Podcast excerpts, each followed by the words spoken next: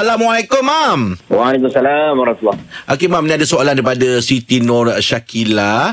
Soalan dia, dalam sehari berapa kali kita boleh tunaikan solat duha? Contoh dia macam ni. Pukul 8.30 pagi tadi, ah, saya dah tunaikan solat duha dua rakaat. Lepas tu pukul 10.30 pagi, bila saya free, boleh tak saya tunaikan untuk solat duha? Mana dua kali dah, Mam? Baik, sekarang ni macam ni Waktu solat sunat duha ni Kita kena ingat lah Kita estimate lah Lebih kurang 25 minit Ke 30 minit Selepas waktu subuh Okey.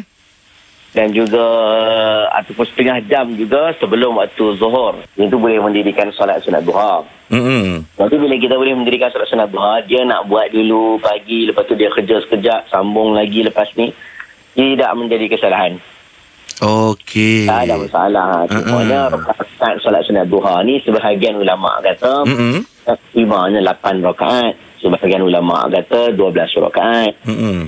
Tapi ah, antara hadis yang kuat lah yang afdalnya 8 rakaat saja. Okey. Okey. Jadi bolehlah dia nak buat uh, atau tu nak senggang-senggang di antara dua rakaat tu dia nak buat kerja sekejap, nak buat kerja lain pula, sambung pula. Dalam pukul, pukul 8 sekali dia buat, lagi pukul 11 sekali dia buat, boleh tidak menjadi kesalahan. Okey. Boleh, Mam, ya? Boleh boleh. Okey. Terima kasih, Mam.